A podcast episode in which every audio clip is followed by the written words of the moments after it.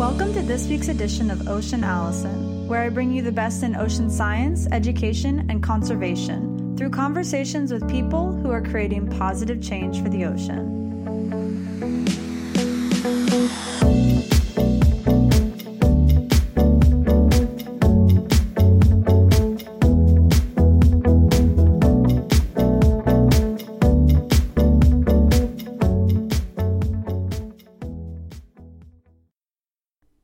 This week's Ocean Allison podcast episode is brought to you by Truli Wetsuits, durable fleece lined wetsuits for the woman ocean adventurer.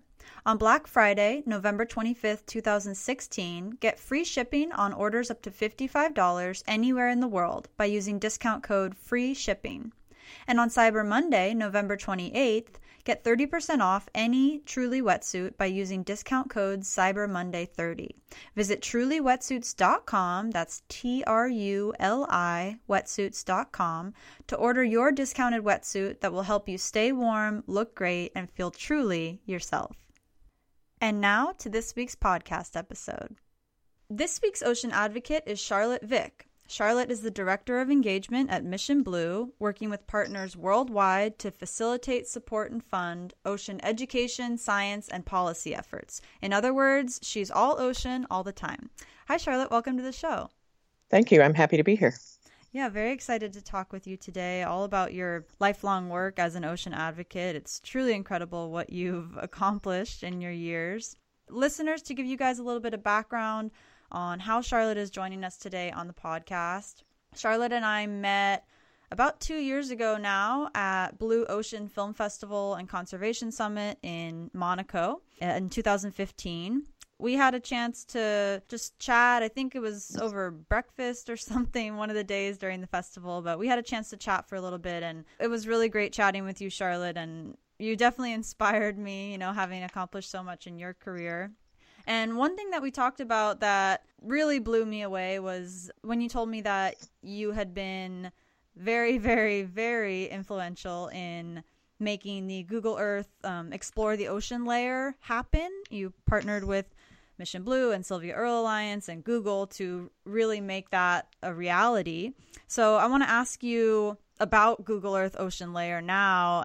First off, could you just describe to listeners that maybe haven't explored the ocean layer of Google Earth, you know, what does it allow you to do? I, I know it's kind of been coined as like an underwater street view in some senses. What is it? What does it allow the average person at their computer to do? Well, um, there there has been an evolution of that project, and um, starting back in the beginning in about 2007 there as a result of a meeting between dr sylvia earle and john hanke who was then the head of google earth sylvia had said that she felt that the globe was certainly not finished because nothing that was the blue part had been built out in any way. And she in fact even called it google dirt or she said she might you might as well name it google dirt on John's side, it just had never occurred to him that it wasn't finished and that, that the ocean needed to be built out. And he invited her to go to Google to give a talk. And as a result of that talk, a group of Google engineers and employees got together and decided to spend their 20% time that Google provides working on the project. As a result of that, several different things happened. We began to build out the bathymetry, which is always a work in progress the amount of actual bathymetric information that we have in the ocean that's available in public sources is is rather small by comparison with the actual earth. Then we were also wanting to come up with ways to do an engagement that is around a bit of storytelling and we kind of called that a story layer content layer that was based on imagery uh, still images and video that would enable uh, people who had information and content around the world to put it in and let it reside geographically in the place in the ocean that it was. There were also some other data layers that were being provided by various partners, including the National Oceanic and Atmospheric Administration. That project, we it took us uh, a couple of years uh, really to get it going and then to get it built out, and it was launched in February of 2009 the project and, and, Google Earth still contains a lot of those things. However, everyone has been sort of waiting for and hoping to see sort of a 2.0 version of how how that will be and that is still a work in progress and anticipated perhaps next year in 2017 in the meantime really the the world has has raced forward with social media with all kinds of new data with vastly more power and even in the last few days announcements on supercomputing and quantum computing have been made. So the it's all a, a, gigantic work in progress at this point still. And many alternatives have come out. Underwater Street View was actually one of the things we launched at the Blue Ocean Film Festival in Monterey in 2010. That began to bring in 360 degree imagery that could be placed in a cyber atlas like Google Earth. And just uh, so many ways of doing these things have now come to the fore, and everyone is playing around with them. New tools, too, are also in production in various places. At Esri, for example, just in the last few weeks, there has been a tool rolled out that is called ecological marine units, which enables you to look at an ecosystem in more of a 3D way that has been available and was developed by the U.S. Geological Survey and Roger Sayre there for terrestrial areas several years ago as ecological land units, but now we're beginning to look at the 3D ecological marine units, which can be, I think, personally believe it, it is the beginning of our being able to describe the key ecosystems of the world and what their value might be to the global balance sheet from an economic point of view, putting a valuation on ecological services that uh, the ocean provides, like the production of oxygen, for example. Yeah, and so, you know, in, in talking about the Google Earth Explore the Ocean Layer project and what it is and what it can become in the future, you mentioned a lot of different technologies. Obviously, Google is a technology company. How has it been for you in your lifelong career as an ocean advocate, working in a number of different sectors. How has it been for you keeping up with the new technologies that are coming out? How do you approach the advancement and the fast paced nature of new technologies coming out all the time? Well, I, you know, I'm old enough that I go back to sort of a, a pre point one version of these kinds of things, and a pre computer perspective. So I think it was helpful for me to grow up in the kind of family that looked at land in layers, which meant that you needed to understand the geology underneath your land and, you know, what the hydrology was. And then perhaps, you know, if there were minerals or other things in it, and then what kind of soil did you have, and then what kind of rainfall you got, and, and how you fit into the watershed, all sorts of things that growing up in the Texas Panhandle, you know, water was a precious commodity, and we we looked at what we could do with the limitations of the water that we had available to us. It was interesting to move into an environment where it was all water, but most of it was salt, and still the freshwater was a very precious commodity in Pacific Islands where I, I worked. I had been for years familiar with USGS quadrant maps and how you do planning on the land. And when I was working on a grant for coastal zone management for American Samoa at the time that I lived there, it was my feeling that the most important thing that we could build with the grant money we were we were provided was in fact some of the kinds of detailed maps that you would do on a USGS kind of quadrant, but those needed to be also built out into the water so that we understood what would happen when the water ran off of the land and onto the reef. And um, we did a very comprehensive natural resources survey as well as economic surveys and those kinds of things until we had what became one of the earliest of the coastal atlases, and it was built on the size of the USGS quadrant maps and, enabled us to look at different maps and overlay tissue. If you know what I, the old way of mapping was to take your base map for a quadrant and then trace out an area that was, for example, under consideration for some sort of development. And then you could use that tracing to go and look at the impact that that particular footprint would have on everything trees, coral, political boundaries, all the flora and fauna and things. So that's still the same concept, but the tools have changed and they have become far more sophisticated and they are going to become more sophisticated still. Often with technology, you kind of it's it's almost like you're running a race and you don't really have know what direction things are going to take and you just kind of run with the group and watch what other people are doing. And you kind of if there's a fork in the road you have to make a decision on which direction you're going. And and that is um, more or less the experience of trying to run with the technology at the same time you're trying to absorb it and then look down the road to make sure you know where you're going next so you don't run off a cliff, if you will.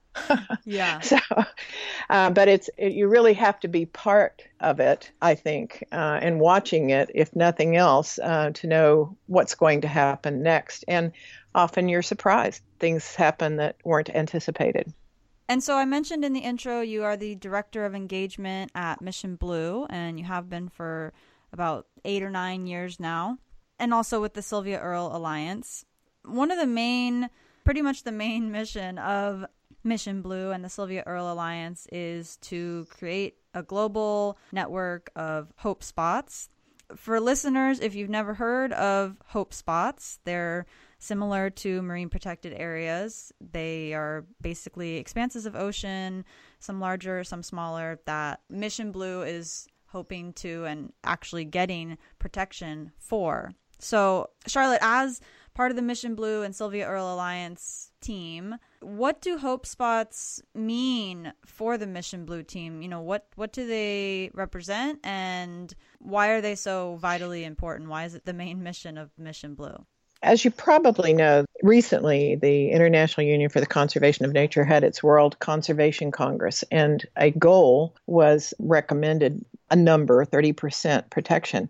Part of what Hope Spots is about is to gather those people who are stakeholders in particular parts of the ocean who care about a, perhaps a local area and they don't necessarily have the political will yet for it to go to be protected.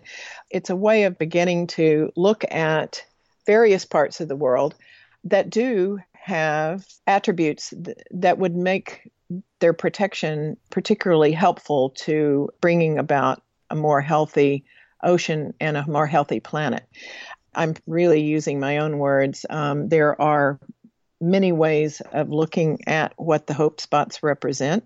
Dr. Sylvia Earle was the person who actually called for a network of hope spots large enough to improve the, the health of the ocean. And it's um, localized approach to that, if you will, and with some help from some of the scientists of the world who can point out to us places that are of particular concern, like the Ross Sea, for example.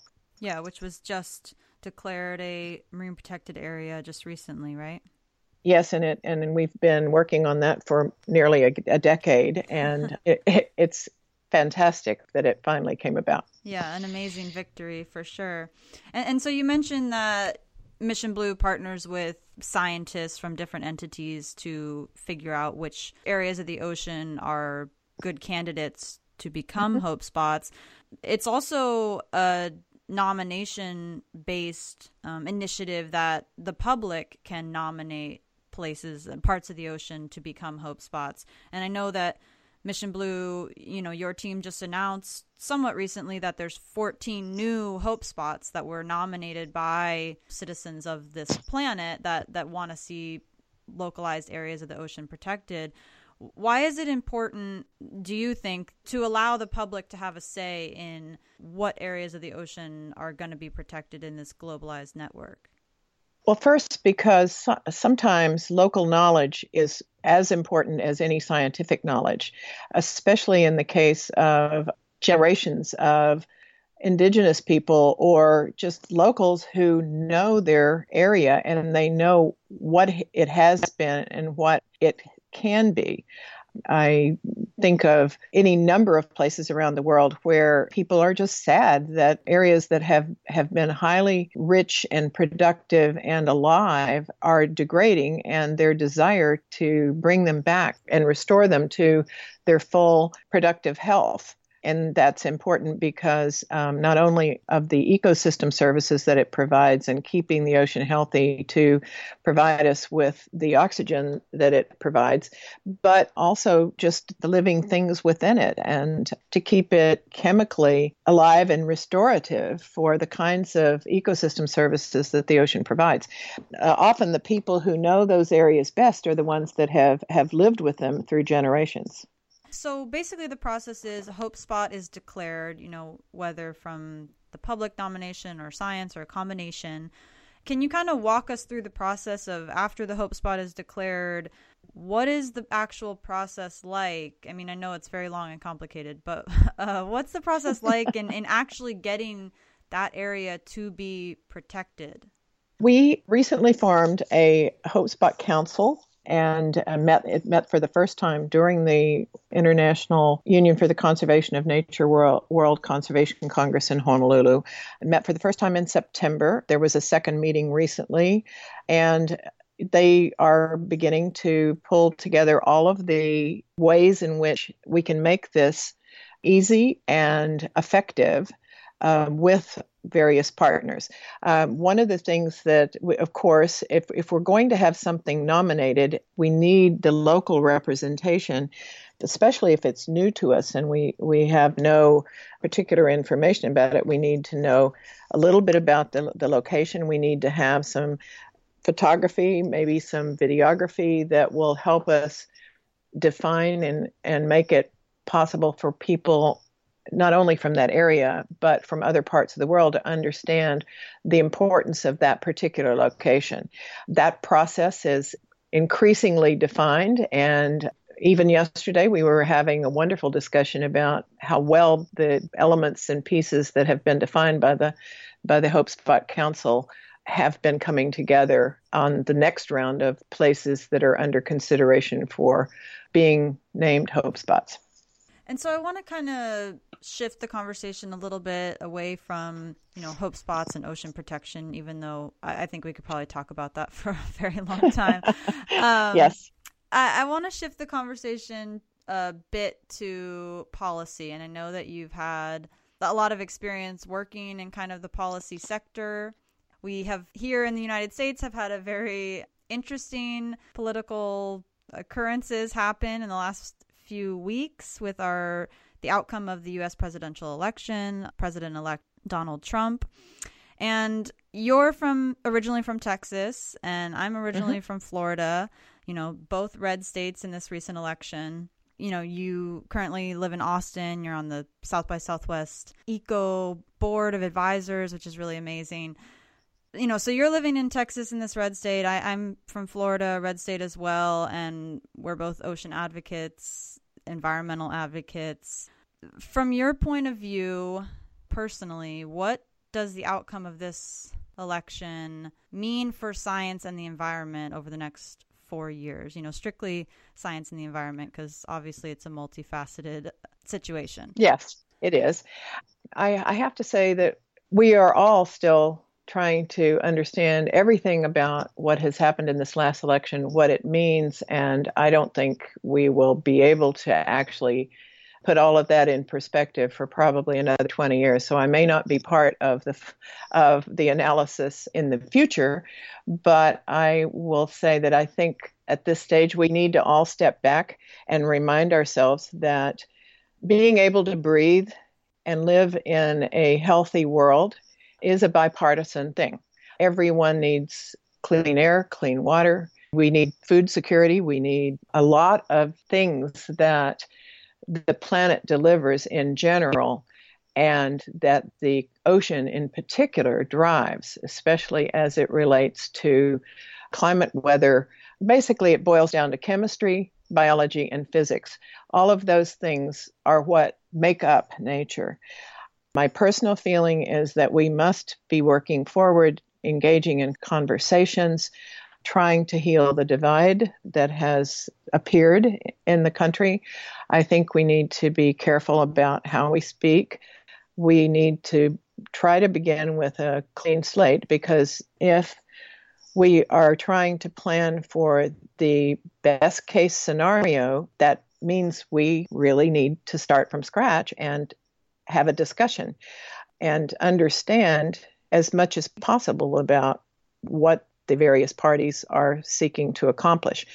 We have to do that with an open mind, and it's going to be a dialogue. That's the only thing that, that will get us where we need to go. It's not going to help for us to line up on opposite sides and just speak in an unkind manner to one another, I guess is the best way to do it. So I, I really think that we have to enter this process with an open mind, but in an informed way, seek to have a conversation.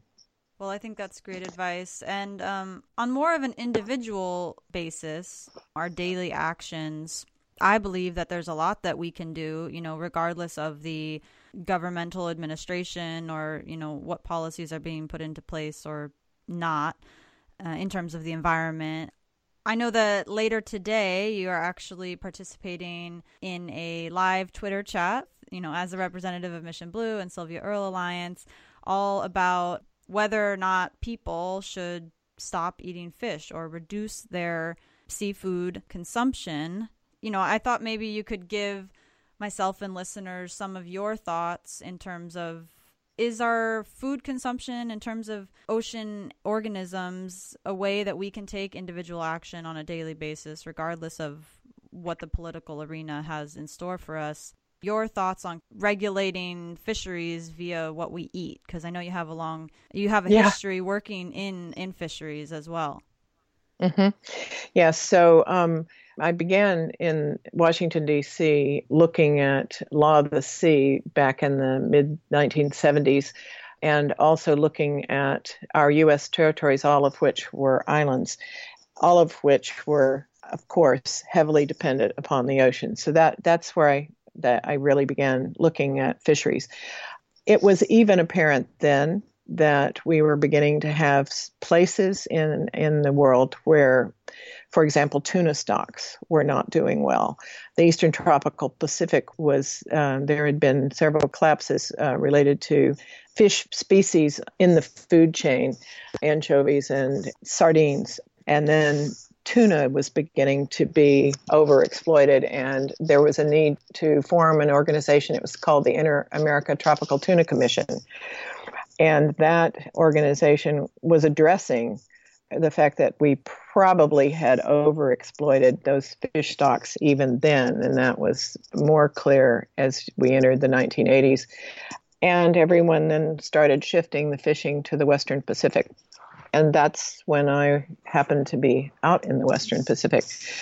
I've watched as various things have been overexploited.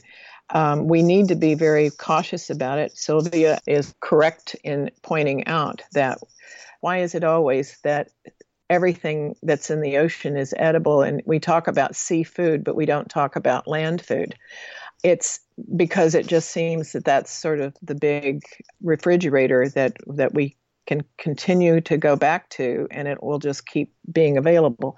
And it's just not the case. In recent years there have been any number of studies that point out that we are overfishing. And if you are still eating fish it's better to eat lower on the food chain. Sylvia points out we don't eat jaguars, we don't eat carnivores, land based wildlife. So, why are we eating carnivores and, and wildlife from the ocean in the way that we are? There is a true re- reduction happening.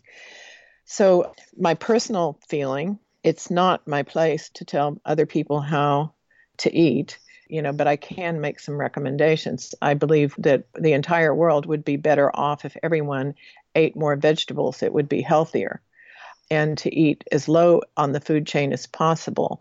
Um, we've domesticated a number of species, chicken, for example, to fill a perceived protein level that we should have. But most health and dietitians will tell you that we have, in the last few decades, have eaten far too much meat and not at all enough vegetables. So I think that should be a piece of it. Some people would say, well, what about aquaculture? If you are feeding wild seafood to farmed fish, the, the math is just not good. Somewhere between four and seven pounds of wild fish can make one pound in a salmon. That's because they are carnivores and they're high on the food chain and they require a lot to even gain a pound. We also tend to eat fish that are the biggest and therefore the oldest without understanding that the larger fish are the ones that are the most productive. So the big fat fecund females, as they are referred to, mm-hmm. are the ones that we need to leave in the ocean because they can produce more offspring than the young ones. Most species in the world are different from humans and a few of the marine mammals. In the case of humans and marine mammals, there is a period of time when once you're old, you don't produce anymore that's not true in the rest of the world. You can have very old females producing until they die in other species, but not with humans and marine mammals. We're different in that regard. I hope that's helpful. Yeah. Um, I personally, you know, try to eat as vegetarian, vegan as I can. And it's not an easy thing to accomplish in the way food is presented these days, but I will tell you that I am a much healthier person now than I was 20 or 30 years ago when I was more of an omnivore. Well, I think that, you know, with your years of experience and your background and your knowledge and, and also your personal experience of changing your diet over, you know, your lifetime is very representative of what I think many can do and i love the statement you know usually what's good for you is good for the planet. So yeah eating eating eating more vegetables lower on the food chain it's better for you and and also better for the ocean and, and the health of the planet. And so i want to ask you one last thing before we wrap up the episode here you have a long history working in marketing and you've worked in, in a marketing role for for-profit companies and nonprofit companies and you really do a lot of education and, and messaging and marketing. So i'd like to ask you for listeners and also for myself as someone that is in the field of communications in terms of conservation marketing and messaging what is your best advice to someone that's trying to use or is using marketing and messaging to increase awareness about you know whatever conservation topic it might be I think we need to do a better job of researching the audiences that we are trying to reach and looking at how is the best way to communicate with them.